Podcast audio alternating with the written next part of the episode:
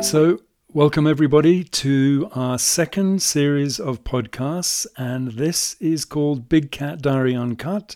It's episode 4, 2002, and it's subtitled Cubs Galore, Marsh Pride, Honey and Zawadi. 2002 was definitely a watershed. We'd been 6 years on television, started in 1996, and we knew what worked and what didn't. We'd been told all about keeping our audience on the edge of their seat. That magic word, which could be a bit of a pain in the butt at times, reiterated too often, jeopardy. But the great thing about working with big cats is their life is full of jeopardy. Certainly to the human observer. There's always, well, I was going to say there's always something happening, and then I'm thinking of all of those many hours in the daytime, particularly when lions and leopards do very little. More active at night, the cheetahs, yes, wandering around in the daytime, but you can have an awful lot of downtime, but time where you simply cannot take your eyes off your quarry in case they disappear. So we knew what worked. But in this series, we were going to try something a little bit different, and we were very excited about it. We were going to, each of the presenters, myself and Simon, were going to have a DV, digital video director, operating a handheld DV camera, and they would be in the car with the presenter. So it meant that our audience would literally, you, would be traveling with us. It was as if you were on safari in the vehicle with us as we went out to look for our big cats. Now, that was wonderful, but of course you can imagine there's no privacy when you've got a person with a camera following your every move in the vehicle. And we can talk a little bit more about the downside of that another time. So we were very keen to tap into a wider audience. We knew that people loved Big Cat Diary by now. But the fact was, the opportunity, the cake as such, of viewers was being increasingly sliced smaller and smaller. The competition between traditional analog television, digital channels, you can imagine, there's still as many people watching television, but their choices are far greater. So we knew we had to keep up on our toes. And our series producer, executive producer, Fiona Pitcher, who was known for being able to seek out new resources, came up with the idea of, why don't we have a third presenter? Rather than just have Jonathan and Simon sharing one of the big cats, in the past it had been us sharing lions, Simon following the cheetahs, me following the leopards. And it meant that we could have, if we could find the right person, another presenter. Each cat with their own presenter. And Fiona Pitcher decided and sourced Saba Douglas Hamilton. Now, whether you live in East Africa or Kenya or not, you may well have heard of this extraordinary family.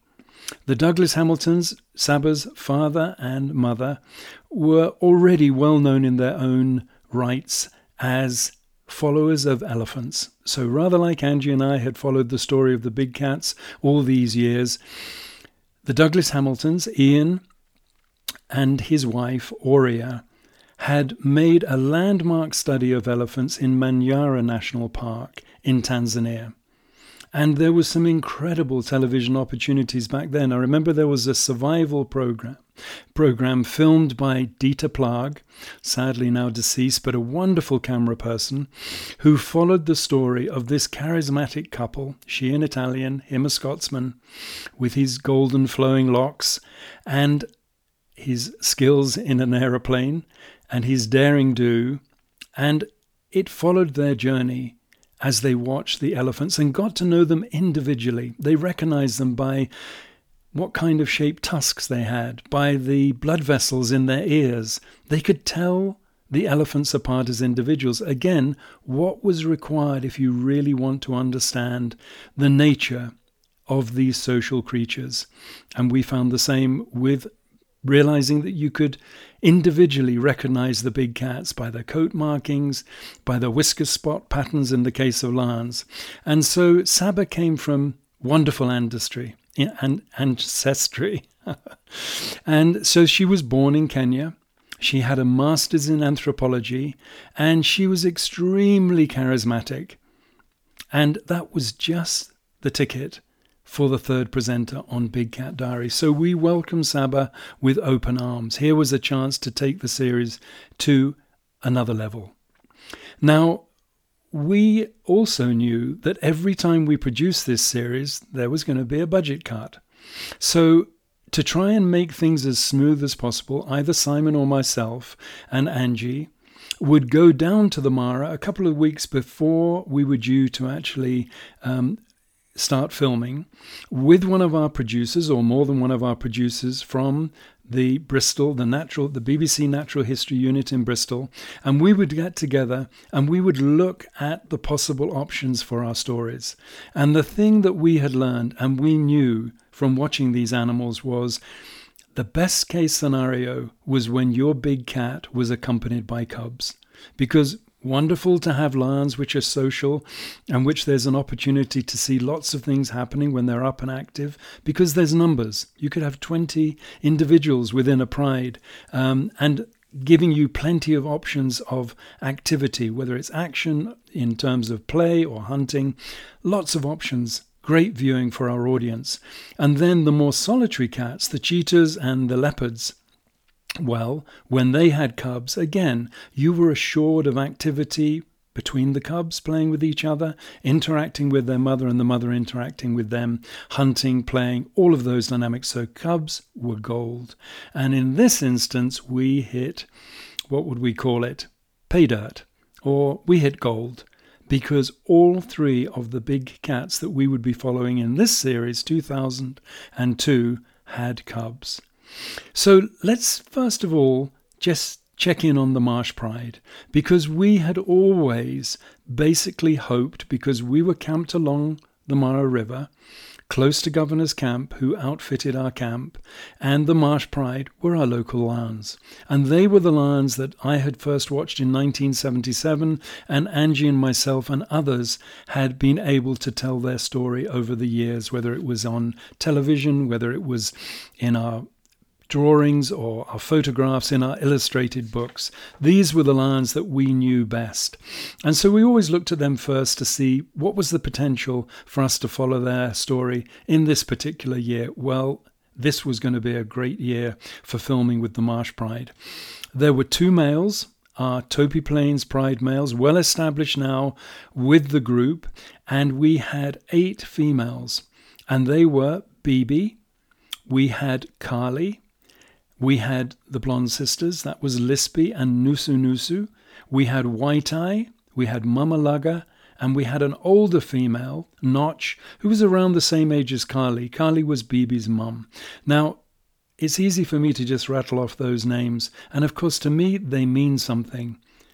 The idea of those individuals just comes alive to me at the mention of their name, as it would to other people who know them. But for our audience, what would make them recognizable? Well, White Eye, of course, with her blind eye, that would do. But in general, they were just quite a large group of lions and quite hard to tell apart. But that's where, with our two males, we could tell the difference. One, the larger one, we called Blondie, and the other one, younger, a little bit more retiring, less confident, would become Simba. And we'd see more of him in the years to come. Now, the dynamic between those two males was quite different. Blondie, whether he was related or not, or whether these two males had come together as nomads, Blondie was bigger, more powerful, and he was able to, for a while, and it was fascinating to watch the dynamic change between those males. Blondie initially dominating the younger male Simba, whether it came to mating or at kills, and then later the tide changing and Simba becoming more proactive. So in 2002, we had 2 of the females, Mama Laga with 3 cubs, White Eye with 4 cubs. They were about 4 weeks old, and they had given birth in what we call the Bilashaka Lugga. In Swahili, it means always or without fail, a certainty. And it was named Bilashaka, so this was an intermittent watercourse with bushes, with croton thickets, acacia thickets, trees, plenty of cover. A drainage line, intermittently having water in it. Normally there were always pools of water. Sometimes it was a mini torrent. But it was a landmark in the Marsh Lion's territory. And these luggas are very important in any lion's territory because they're somewhere where you can lie up in the shade. They're somewhere potentially where you can have your cubs and keep them safe. So the Bilashaka Lugga, without fail, in Swahili, was because without fail you'd probably find lions there. It was one of the two hotspots for our lions within Marsh Lion territory, the other being the marsh itself, which came into its own more in the dry season. Now, Mama Laga and White Eye had, and they may be, in fact, probably were themselves born on that lugger. Well, we know they were. Both of them were survivors of the buffalo attack of 1998. They were born in the same area. And it often happens that a mother will choose the same place where she was born to have her cubs. So it was the natal breeding ground for the Marsh Pride. So they'd tuck themselves away in the lugger with their cubs, separated from each other, trying to keep those cubs away from other members of the pride so as the cubs could imprint on them, could learn their mother's voice, could learn her smell and theirs. And so you would have this imprinting, which is so important in the milieu of the pride when they all come together as the cubs get older. So as when mum calls, they know that it's mum. And she knows when they call who her cubs are. So that was a fantastic situation for us. 2002, 23 lions. It couldn't have been better. And the oldest, Carly, Bibi's mother, along with Notch, were about 10 years old, so they were now old by lion standard. And the younger females, our survivors from the buffalo attack, were 4 years old, and this was their first litter. Now, what about the cheetahs? What was Simon going to be doing? Because Amber, or Queen, as we knew her, had died in early 2001, so a year previously. Between series, she had died. She was about 14 years old, so an extraordinary life for this female, who had survived being orphaned, one of five cubs, orphaned when a predator, probably a lion or leopard, attacked their mother. And at 7 months old, they were then raised by rangers, they were provided with food, and then eventually they returned to the wild. And Queen, Amber, always was used to vehicles and used to jump up on the bonnet. She was used to being fed by people who brought the food out to her in vehicles. So she was very used to vehicles. She had survived being caught in a wire snare. I remember Warren Samuels, our ace cameraman, who was part of our cheetah crew, along with Simon, telling me how they'd come across Amber, caught in one of those treacherous wire snares, a loop of wire attached to a tree, and set on a game path where when an animal passes through, gets caught up in the snare, struggles, the snare gets tighter, whether it's around their leg or in this instance, around Amber's neck. Anyway, they managed to release the snare from her, so a cat of nine lives.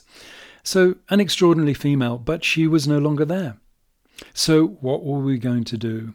Well, we knew that the Mara Triangle, that part of the Masai Mara Reserve on the west of the river, which forms a triangle between its eastern boundary is the river, its western boundary is the Siria or Ololo Escarpment, rises 1,000 feet above the plains where Angie and I were married in 1992. The southern part of the triangle is the border with Tanzania and the Great Serengeti. Mara Serengeti are one and the same things, but the Mara is about an eighth to a tenth the size of its big brother to the south. And there are no fences, nothing separating, just a mark on a map to show where the Serengeti ends and the Mara begins.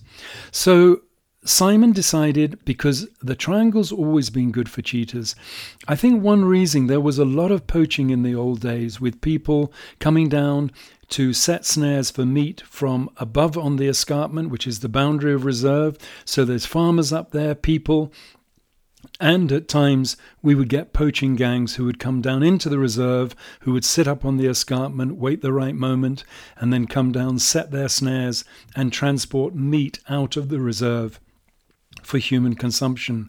And it meant that quite often lions would get tangled up in those snares, hyenas would get caught up in snares. So the poaching had actually taken the lion population, had reduced its number to some extent on the triangle.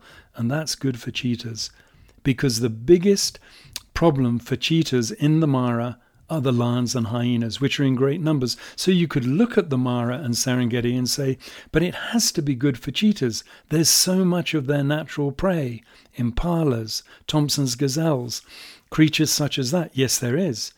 But it's also very, very good for lions and hyenas, and they are bigger, more powerful, and social. And so the cheetahs always in lower numbers, but the triangle, a good place for them. And another reason being, it's part of the wetter area of the Mara in terms of the rainfall. And there are some wonderful stands of trees, balanites we call them. People think they're acacia trees, but they're not. They're a desert date, Balanites aegyptica, and those are dotted particularly in those areas, those moist areas that gets plenty of rainfall. There is a Balanites woodland. Now, it's not a thick woodland. They're literally scattered evenly across the plains. And those trees at times are a godsend for a cheetah with cubs, because they have a sloping trunk. And cheetah cubs and a mother can nip up that tree and get themselves away from hyenas or lions. And so again, one reason why perhaps cheetah survival on that side and recruitment of cubs is particularly good. Now, Simon and Warren, so Warren Samuels, Warren was our dedicated wildlife cameraman. And boy, oh boy, what an asset. A wonderful cameraman, incredible reactions, loves capturing action scenes, so cheetahs right up his street, and just an incredible resource. He was a game ranger in southern Africa. He grew up learning about all the ropes in Londolozi, private game reserve near to the Kruger National Park. His mum and dad ran Governor's Camp for a while. So he was very much of the Mara and knew it intimately. And then Simon was also filming and photographing the cheetahs and presenting. And then this year we had Pete McCowan, who was the DV cameraman. He would be in the car with Simon, filming Simon's every move, recording what he was doing and what he was saying. And Warren would be in his own vehicle with the wonderful Wilson, his driver and spotter, in a separate vehicle with a big lens. Now this year, Simon and Warren had an absolute beast of a lens, but what a beauty. It's a 1,000 to 50 millimeter zoom lens. It's built like a tank. It looks like a telescope, but the imagery, you wouldn't want to know what the price was. You would not want to lose this particular lens. And it is a fantastic lens. And so it was a real coup for our team to have those lenses, because what we've always known with Big Cat Diary, and I think anything in terms of whether you're doing an exhibition or you're trying to create a film, you want the highest possible production values, and we certainly could get that. One of the beauties of working with the BBC Natural History Unit, they had the resources financially to be able to ensure that we all had the right kit. So now Simon finds that there is a cheetah with 4 cubs in the triangle. Sounds wonderful. By the time he gets over there to begin filming, having recce'd the area and found that she was there with these 4 cubs, she's down to 3 cubs, 2 males and a female. He names her Honey, due to the colour of her eyes, rather like Amber, named her Amber for the colour of her eyes. And you know, people have different views on naming these animals. There are some people who say, but you know, this is filmed in Kenya. They should be Swahili names. And of course, our driver guides often give the same cats Swahili names. We give them Swahili names too. Sometimes The BBC, the corporation, as they did early on, decided, but people won't know who you or what you're talking about. We need to give them English names. Well, that soon changed, and we were very glad that it did. So we had Zawadi, our leopard, being called Shadow, which was the same name that we'd given to our Labrador. Very strange. I think people could easily adopt and love those Swahili names. But then it's going to be, well, how do we name them? What kind of, are we going to name them Bruno and Brando, and or should we name them by physical characteristics, like we often would do White Eye, our lions, Notch, because of notches in her ears, Halftail, because of physical characteristics. But some people say, no, you shouldn't name them at all. You're humanizing them. I disagree. You give them a name because these animals actually are more than just a lion, leopard, or cheetah. They're individuals. And I think to humans, a name actually gives an identity to the animal. And when I hear the name, I don't necessarily think about the context of the name, or obviously with Halftail I might, but basically it's a tag. But it has a little bit of emotion to it. And if there's anything that we know and love about Big Cat Diary and filming it, was that we wanted to capture being human and our relationship to other life and other wild creatures, and endorsing the idea that it's an emotional experience. We live and breathe and feel along with these big cats, and we love following them. So we've got Honey. She's probably about 4 years old at this time, 3 to 4 years old. She was born in around 1998, 99. So this could be, and we believe it was, her first litter of cubs at 3 years of age, maybe 4 years of age. We think that she came from the Serengeti because, as I said, there's no fences, no boundaries, nothing to stop them. And cheetah females particularly range over huge home ranges. Far too big to call them territories. They can't defend them. They just walk away and avoid other cheetahs. And so they need such a big area because of the nature of their prey. Often Thompson's gazelles, nomadic. If you just were to sit in one place, you'd be short of food. So these females range, for instance, Honey's range could have been as much as 1,000 square kilometers. So that kind of size. And female cheetahs will overlap in terms of their range, their home range. And in fact, it turned out that there was another female in the same area as Honey, which we believe and were told was her sister. And she too, well, she had three cubs. And so Honey had four and then three. So we had these two cheetahs to follow and watch. But as always with Big Cat Diary, we wanted to home in on an individual and follow her story, which is exactly what Simon did. So every morning up at 5, out in the vehicle at 5, they would head to the Mara River. Well, we were camped on the Mara River. They'd head upstream just a short distance opposite to Little Governor's Camp, because Governor's, their camps, they've got 4 camps in fact. There's Main Camp, there's Ilmaran, there's Private Camp and Little Governor's Camp. Now Little Governor's Camp is in the triangle on the other side of the river. You get there by going in a boat with a boatman who pulls it across by hanging on to a rope which is strung from one side to the other, and you just hope that you don't fall in, that a hippo doesn't bang against the boat, or even a large crocodile for that matter. But it's a lot of fun. Safari is all about adventure. So that would be their routine. Off they would go. We wouldn't see them till later. And it was an extraordinary time for Simon to be in this particular area with Warren and trying out all kinds of new things. The camera crew, the cheetah camera crew, they had rotating shots where the cameraman would literally do an arc around Simon behind his camera. So you'd get this wonderful 360 view of Simon looking out into the plains from behind, from the front. We had split screen shots, which would show you both the prey that the cheetah was targeting in the same frame. There were time lapses. And so there was, every day that we would come back in the evening, we would check the storyboard. So the running list of sequences that each of our teams was actually compiling. Each team had its own producer. Each team had its own wildlife cameraman, each team had its DV director, at times their own sound crew or a roving sound man, and then they would have their own spotters. And when it came to the cheetah spotter, we had an amazing, I'm just looking, his name was Jaffat. And Jaffat, he was like Bwana Chui, who taught me to how to look and to what to look for in terms of finding a leopard. Well, when it came to cheetahs, Jaffet, had a huge smile, wonderful man. He slotted into what it was that the cheetahs were doing.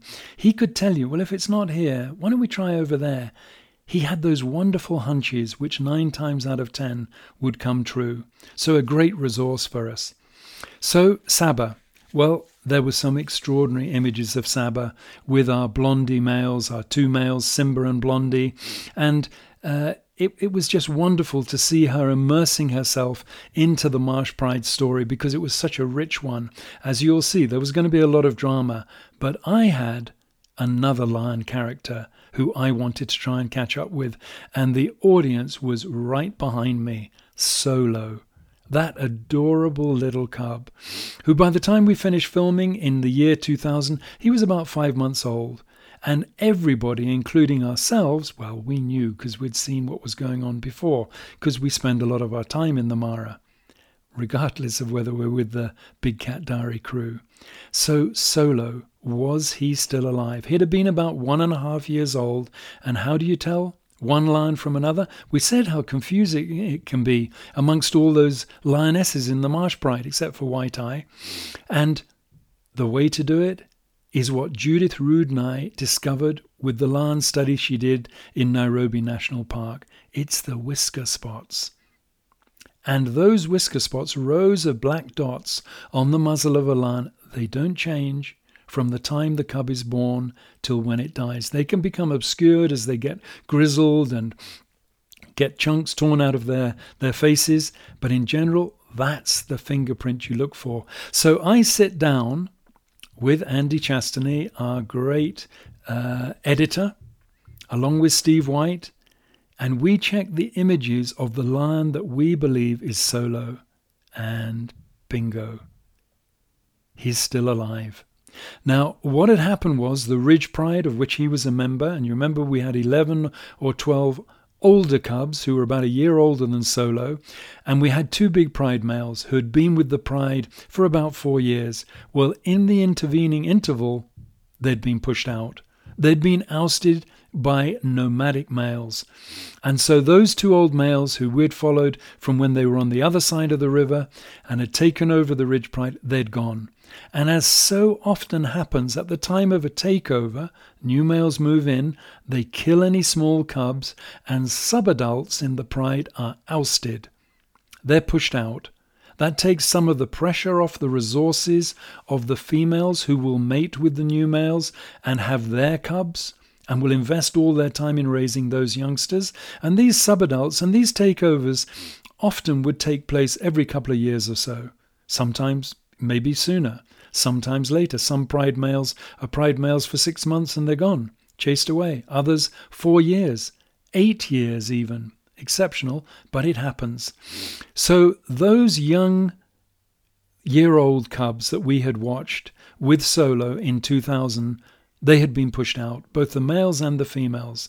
And they would be roaming around as youngsters, as nomads, trying to make ends meet, stealing food from hyenas, killing for themselves, the young males getting bigger and stronger, until at 4 years of age, they'd take over another pride if they could, depending on the numbers of them and the state of the incumbents, if they were old or ragged and could be pushed out.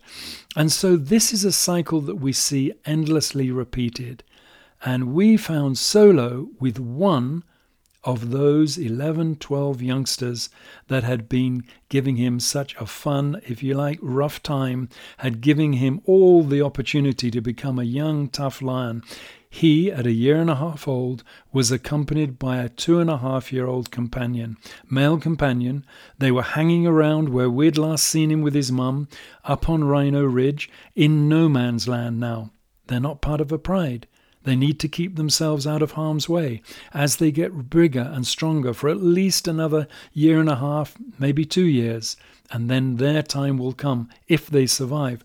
Well, quite frankly, I was amazed that Solo, as tough as he was, as much as we loved him, I was amazed that he made it. Through the rainy season, when the wildebeest is not in the Mara, when food is short, with 11 or 12 older, bigger, larger cubs who would show him, cut him no slack at a kill. The males might, the older males, the pride males, might let the little cub feed with them, but competition would be fierce. But boy, oh boy, this young male, Solo, what a character and what a tough customer. We saw at one point with him scrapping with his older companion and absolutely not budging an inch, giving as good as he got. We knew he was going to really, he was going to make it, or we believed he would. So what about the leopards? I want to scream and shout, whoopee! Because guess what? Zawadi, daughter of Halftail, born in 1996, had 3 cubs in, guess where? Leopard Gorge. Can you imagine a leopard with cubs in Leopard Gorge? Well, we'd had Halftail with those cubs that were killed by the incoming male. Infanticide, where we'd seen her so distressed and losing those cubs. And it had been recorded, first time on television. And she had gradually moved from that area, pushed out by Zawadi and her older daughter, Safi. Now, when we came down and we heard that Zawadi had cubs in Leopard Gorge, you can imagine it's very hard for your enthusiasm not to run ahead of itself. So I could envisage all of the amazing shots we were going to get of this leopard with her little cubs in Leopard Gorge. Oh, whoa, whoa. She had 3 tiny cubs 3 weeks before filming. They were about 4 weeks old. And when we came down and we first went there, we were ecstatic. I'd last seen her in 2001, so a year before. She had had another litter of cubs in Leopard Gorge, but she'd lost them. And what was quite extraordinary was the head driver, who I'd taught and trained as a young driver guide at Kichwa on the other side of the river, Shani Rapiro. He was with friends of mine in Leopard Gorge when Zawadi gave birth. And at one point, she had her backside facing out of the cave where she had sought refuge to have her cubs. And out pops the cub, and she turns round, peels away the embryonic membranes, licks it. And it was just like, again, one of those extraordinary moments in the life of this particular leopard. So she lost those cubs. And then when we came across her, we knew she'd got 3 cubs. And we were just thinking, this is going to be absolutely, for our audience, what do I call it? Gangbusters? It's going to be amazing. Well, that night, she was in a very exposed position with the place that she now had the cubs. So she started off at this big fortress of a rock where there used to be a big fig tree at the entrance to the gorge from the west side. So she was up there, and that's a pretty safe place. But she had then moved further down the gorge, because that's what leopards, that's what all of our cats do. They move from time to time with their small cubs to avoid the scent building up too much, to be rather like when somebody's worried, a person of, somebody's following them or maybe going to track their movements. So every day they take a different route home. Well, with leopards, every so often you move your cubs. So as the local bush telegraph between the lions and the hyenas, it's going to, you're going to try and ensure that you keep one step ahead of the competition. So that night, as we went back to camp, she moved her cubs. And we had seen that she had a Thompson's gazelle tree, kill. So she killed the Thompson's gazelle and she'd hauled it up into a tree pretty visibly right opposite to the cave where her small cubs were. And we were there that first night, and I just thought to myself, this is not good. You've got little cubs. It's in an area where lions, and we know the hyenas use Leopard Gorge as a den site. They hang out there. They emerge at night. And I'm thinking to myself, this is not great for Zawadi. That cub is way too open. A lion or a hyena could easily walk into it. Now, hopefully the little cubs would be tucked far back into the recesses of the cave, but who knows? But now you bring a kill there, which is going to attract a hyena's got a nose that can sniff out a kill at a kilometre away. And the offal that she had pulled out of the carcass before taking it up. This was absolutely like inviting the hyenas and the lions to come and check out the party. So we went home with an air of trepidation, and rightly so, because next morning we come back and we find that Zawadi has actually moved to the big rock. So the following morning we come back, we find Zawadi very nervous, and we're thinking hyenas. And then we find that actually she has one cub, and we just prayed that another cub, that all three cubs would have survived. But we film her in the mouth of this huge rocky fortress and with one little cub. And at one point it actually sort of looks as if it's going to crawl out and fall over the edge. And she grabs it and she picks it up by the scruff of the neck and she gently pulls it back. Well, it wasn't looking good and quite extraordinary. And this is really quite something. The DeWitt family, a family of Americans, had actually picked up a copy of a CD-ROM that we did called Safari in around 1994-95. And in it was a map. It was an immersive experience. You could check a map on the CD-ROM. You could search for animals in Leopard Gorge. We highlighted where Leopard Gorge was. And we had all the different animals you might find in Leopard Gorge. And the DeWitt family had come to Kenya. And they'd left Nairobi and they'd driven to the Mara. They'd somehow, and goodness knows how they did this because it's not easy.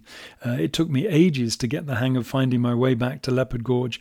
They'd found Leopard Gorge from our CD-ROM and the map. And guess what? When they arrived, they found Zawadi with her cubs. And guess what? They found us, who'd made the CD-ROM. So we drove off a little bit and we shook hands and we had some selfies taken with her or with the family and with their children. And 20 years later, they caught up with us. In fact, just the other day, I was at Java Coffee House at Galleria and there was the DeWitt family sitting down. I was having a meeting with somebody else and then at one point, the mum came over with the two daughters who'd been just little back then. So 20 years later, and they came and we met up. It was a wonderful moment. And of course, for them, just a stroke of luck to be able to find this extraordinary leopard, Zawadi, up at Leopard Gorge. Well, we come back. We're nervous. We're thinking it's all over here. How's she going to, is she going to be able to recoup? Has she lost all the cubs? Did she just have one? Well, we figured because we waited, just one cub. We come back the next morning, not a sign of Zawadi. My heart, I don't want to say it was broken, but it was just like, oh no, not again, like with Halftail. You find her, she's got cubs, you imagine, you dream, all finished. But that's the nature of life for the big cats. Like I said, you don't need to create jeopardy. There's jeopardy just in the everyday of their lives. So we later found that Zawadi had carried that last cub 6 miles, 10 kilometres north to Moses Rock, where she'd hung out with Safi, her daughter, who was now round about 3 years of age. And then a fire broke out. I mean, it was like, it reminded me of Perry the Squirrel and Disney and Fires in the Forest and Pine Martins and Jeopardy. There you go again. Anyway, fortunately, the fire stopped short of Moses Rock, but later she lost that last cub and then once again disappeared in the way that Zawadi was, and Halftail, or any leopard for that matter, can just disappear from view. She's there, you just don't know where.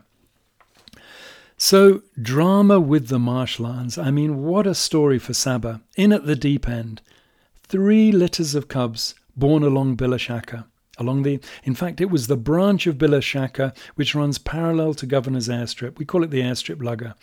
But even then, it's interesting to look back at this because what happened next was partly due to the fact that gradually the bush was retreating where there were thickets and safe places for dens for the cubs to be born and to be brought up and kept isolated from other members of the pride, it was beginning to thin out. Fire, elephants, vehicles driving in and out of the croton thickets, and the Maasai coming in through that area with their cattle, sometimes cutting down bushes and trees for their thorn bush enclosures. So the landscape was changing, and it wasn't favouring the lions. So now, what happened? Well, we had Mama Laga with 3 cubs, and we had White Eye with 4 cubs, and they were in the Bilashaka Lugga, but keeping the cubs separately, as you would want to do, like I say, to let them imprint. And then guess what? We had one lioness who was called Nusu Nusu, and she was accompanied, and it's a mystery quite what had happened, by a 7-month-old female, a 9 to 10-month-old female, and a 1.5-year-old male who we called Kijana, the young one. Well, where on earth, how on earth did that happen? That this one lioness, who was related to White Eye and Mama Laga and to Bibi and to the blonde sisters, how did she end up with 3 young cubs, all of different ages? Well, one reason is possibly we had lost earlier on, previously, in incidents with the Maasai, 2 of our older lionesses, the old one and Bump Nose. So could it have been that when these cubs were orphaned, that they latched on to whoever they could within the pride and had benefited and had managed to survive against the odds because of the nurturing of the group, and particularly Nusu Nusu? Where she was, you'd find them. Well, they found Mama Laga and her 3 cubs. And of course, the 7-month-old and 10-month-old female, they wanted to play. That's what being a lion's all about. But these little cubs, 4 or 5 weeks old, are way too small. They should not be introduced to the pride until they're about 8 weeks old. Prior to that, kept at a den, moved from one den to another, kept so as they can imprint on mum, and when they are introduced to the pride, know exactly where to go when there's trouble. Now they're being mauled, not intentionally, but just playfully. But they're babies, they could barely walk. So Mama Laga, she did her best, snarls, lunges, slaps. And then it's just too much for her. And she goes off hunting. And when we come back, we find that White Eye has found Mama Laga's cubs. She'd been moving along the Lugger with her cubs, no ill intent. And she'd come across 3 other cubs, Mama Laga's cubs. She'd gone hunting. Now the 3 cubs and the 4 cubs mingle. They're all the same age. And then when White Eye moves further back up the Lugger, all 7 cubs follow. Mama Laga returns, no cubs. She calls, "Om, om, om, om, om." She sniffs. She moves up and down the Lugger, doing everything possible. She's salivating. She's distressed. And then guess what? It's as if her mothering instinct, as if her maternal instincts suddenly just disappear. They escape her. They're gone. Because very shortly afterwards, she's 3 kilometres away in the marsh, mating with Blondie, father of her cubs, the older of the 2 males. And then another thing happens, because we've got Carly, 10 years old. Remember that White Eye and Mama Laga, 4 years old, their first litters of cubs. Carly, mother of Bibi, one of the age mates of White Eye and Mama Laga. Now she's got 3 cubs of a similar age, and she comes along the Lugger, and she joins the other 7. So now, and Carly was potentially either the aunt of White Eye and Mama Laga, or possibly might even have been the mother. So we've now got 10 cubs altogether, and primarily with, at that point, and it was almost tragic to see White Eye in that Lugger. The poor thing. I mean, you know, 10 cubs at times. Yes, Carly was there, but as often will happen, when you've got these lionesses with these cubs, yes, they formed a crash. That's in everybody's interest, because raised together as same-age cubs, large groups, means a better future. Because ultimately, you're social. And if you're pushed out of your pride, whether you're lionesses or males, the more of you, the better. And so there's strength in numbers. But at times, our lionesses, whether it's, Carly or whether it's White Eye, are going to go off and hunt. And that means the cubs will often be left at that kind of age in the safety of the lugger, you would hope, certainly. And so it meant that you would see sometimes White Eye with 10 cubs, literally being monstered. I mean, a bunch of grizzling little babies, and her milk, she's trying to provision them as best she can. But fortunately, as I say, you've got Carly, she's lactating, Mama Laga, she's off with Blondie, mating. But there was sufficient milk to actually get those cubs through to the point at which they would be able to eat meat and join the pride and become integrated into the pride. Now, when we next see Saba, she's in camp. She's getting up early to go out and see what the marsh lions are doing. And Split Nose and Lispy, our blonde sisters, are in camp. So everybody's not quite up a tree, but, you know, being cautious. But as Saba, ruthfully says, there we are spending all these resources and time and energy looking for our big cats, and they come and find us. Well, the place we were camped along the Mara River, just up from main Governor's Camp, who were provisioning everything for us. Wonderful place to be camped. And when we used to come into camp, I used to come into that same campsite when there was nobody camped there. And I would come in at times because it's a great place to be able to watch the hippo or the elephants. And I remember having one friend from America, David Goodnow, with me. And I would stop the car. In those days, you couldn't get very far in through the forest was so dense before the elephants really sort of trashed it. And you had to park your car and walk very carefully in through this narrow pathway, through the bushes, past the trees, and then you'd come out at the bank of the river. And there was one huge African greenheart tree. And whenever I would come up alongside that, on foot now, very carefully, looking out for buffalo, elephants, I would always take a look as I came up to it, just look at the base of it in case there was something there, hoping there wasn't. And then one day there was. One of the Marsh Pride males, a huge male.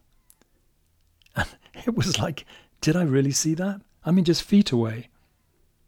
And I looked at the lion, and the lion looked at me, and it just let out a blood-curdling sort of grunt. And then it turned tail, and I can hear the sound of its feet, thump, thump, its tail lashing as it disappeared down into the vegetation. My friend David Goodnow behind me, I just had my hand going back, just gesticulating back, not saying a word. And of course, he hadn't got a clue what was coming. Anyway, just shows you generally, lions want to get away from people.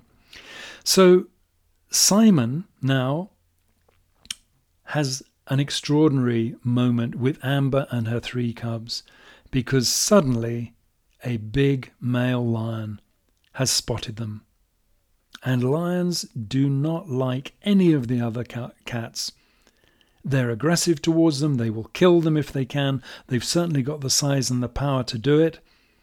And it's all about competition. It's not about eating what they kill if they kill another predator.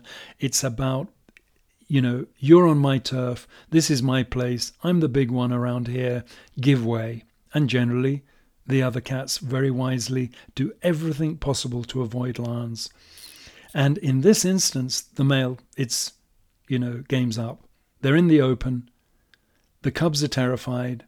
They turn and begin to try and, move away. And Mum, Amber, is hackles raised. She looks almost, just making herself look bigger. A cheetah trying to look like a lion, a cheetah trying to look as intimidating as possible.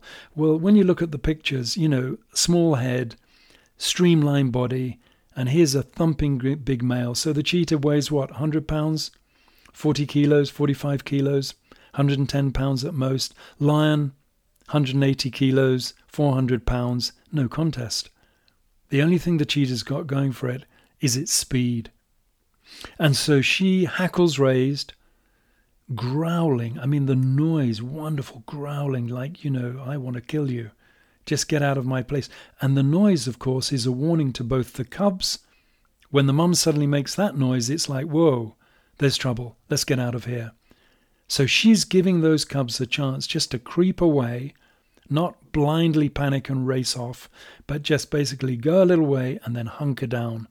Keep small, keep tight, don't make yourself obvious. And now she's facing the male. And as he takes a step forward, because now he's thinking, well, I can deal with this, she just arches her back, growling, you know, and ready to divert his attention by leading him away, by racing towards him, charging a little bit towards him, and then rushing off to try and draw his attention away from those cubs. And eventually, incredibly dramatic footage, ladled with emotion, Simon anxious, really anxious, thinking, oh no, are we going to have murder here? Is this going to be mayhem? And then the relief as the male decides, you know what? Nothing in it for me. There's no food. If there'd been food there, a kill, well, the lion would have gone in and taken it. Same way as the hyenas. That's what they would have wanted. And so he just moves off. And then the little cubs greet with mum. A beautiful moment. And so back at camp. Well, what was it like for us? I mean, literally up at 5, back at 7, just time for a bucket shower. Oh, did it feel good. Hot water. Perhaps a drink around the campfire, quick bite to eat, and then fall into bed. And then, before you know it, knock, knock, and you're up and you're off again. But we loved every minute of it. 6 or 8 weeks in the field. It gradually became less, as it would do, almost just 4 weeks eventually when we were doing Big Cat Week. But just idyllic. And we were making great television, and we knew it, and we watched the storyboard, we saw the sequences coming in, we got all those females with cubs, and it's just incredible. And then at one point we found Safi. So Zawadi's female cub, leopard, 3 years old, now independent. And then for me, just one of those moments so emotional, which I think, I hope for the audience, captures everything that it is that draws one to the safari experience. And for me, always, particularly leopards, because we find Zawadi, finally. So the cubs have gone, and she's back in Leopard Gorge. And we're there early one morning, and the hyrax are calling. As in so many times before, Bwana Chui, listen to the sounds. The other animals will lead you to what you're looking for. It could be the hyrax calling. It could be vervet monkeys chickering, making that alarm call. They've spotted it. Could be baboons. Whoa! Whoa! Making their alarm call. What have they seen? Follow the look of their direction. Where are they gazing? Where are they looking to? And right there, sitting right in front of my vehicle, further down the track, towards the west end of the gorge where she'd had those cubs, was Zawadi. I mean, I was in heaven, I can promise you. It wouldn't matter how many times I've seen a leopard. You catch your breath. And only when she moved, the camouflage of the rocks and the vegetation, only when she moved could I see her. Oh my, right in front of me. What a stroke of luck. She's going to come right towards my car. She doesn't give us a second glance. It's as if we weren't here. And that's the way I like it. Now, wasn't that a little moment of magic? I can't believe she did that. Now, when I said that, it's not that I couldn't believe that she walked up to the car and ignored us. It was just, isn't that wonderful? Those are the moments that you cherish, where you're just a voyeur, you're a fly on the wall, you've located what you were looking for, and the subject of all of your joy and the wonderful images you're going to get isn't seemingly disturbed by your presence at all. And we named her Zawadi. We knew she was a gift, and those kind of situations just underlined it. But it wasn't over yet. Later, we found her hunting in a lugger, intermittent watercourse, close to the gorge, and she was after a warthog. So it was September, the warthogs, often quite a few of the animals, the topi, seasonal breeders, topi antelope, the impalas, the warthogs with their piglets. And she snatches a piglet. And instantly the mother warthog is on her tail. And I tell you, even with lions, occasionally a warthog might turn and try and tusk a lion. Generally, they'll just try and take off, get away from it. Lions are too big, overpower them. But with a leopard, I have seen a leopard knocked off its feet by a mother when it had caught a piglet and she just turned around and whacked the leopard and it scuttled off, let go of the piglet, and the leopard went into the thicket. Now, in this instance, she's grabbed the piglet, the mother's after her, she races for a spindly tree, and I mean, my goodness, what a spindly tree. And just as she arrived at the tree, the mother warthog lunged towards her, literally pirouetted up in the air, and just a glancing blow hit her in her flank with her mouth open, with those razor-sharp lower tusks, the incisors, ready to just rip into her, hooking at her flank, and fortunately didn't hit her. But my overriding memory was Zawadi, mid-air, grabbing that tree trunk with one paw, with those extended claws, latching onto it. She's at 90 degrees to the tree. She then gets her other paw onto the tree as well, and she is up that tree with the piglet still wriggling in her mouth. Glancing blow. Boy, was she lucky. She managed to cling to the tree. She's secured food for herself, bounds higher, and then the mother piglet, or mother warthog, races off to join the others. And so the finale of this, it was a wonderful series. As I say, it was driven by all of the action with the cubs, the Marsh Pride with all of those young cubs, with Amber and her cubs, all the daring-do of that situation in the Mara Triangle recorded by Simon. And then Saba, our new presenter, giving emotion and just being in the moment. And there is a point at which the series ends where Saba is in her Land Rover. It's an open Land Rover. She's sitting there. And Blondie, one of our pride males, provides what I think she described as a Pavarotti moment. Stands 2 meters from the front of her car and just roars. Oh, oh, oh, oh. Huh, huh, huh, and stretches. What a farewell. So that's it, 2002. Hope you've enjoyed it. Plenty more coming of Big Cat Diary Uncut.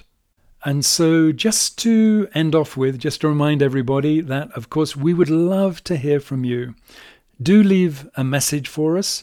At the end of the podcast, there's a place where you can leave your thoughts so as we know whether you're getting from us the things that you want to hear about, because there's going to be more series of podcasts. It's not just going to be Big Cat Diary. We want to know whether you'd like us to be talking to other people, whether you'd like us to be talking about other things. Well, we won't know unless you tell us. And do remember, too, that we have a series of ebooks on wildlife photography.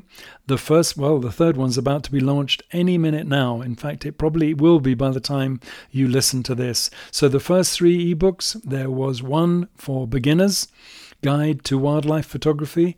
Then we had 10 iconic images that you could hear the stories behind.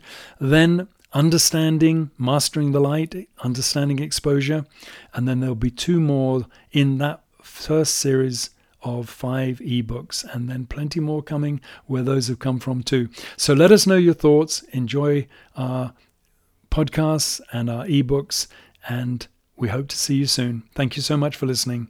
Bye-bye.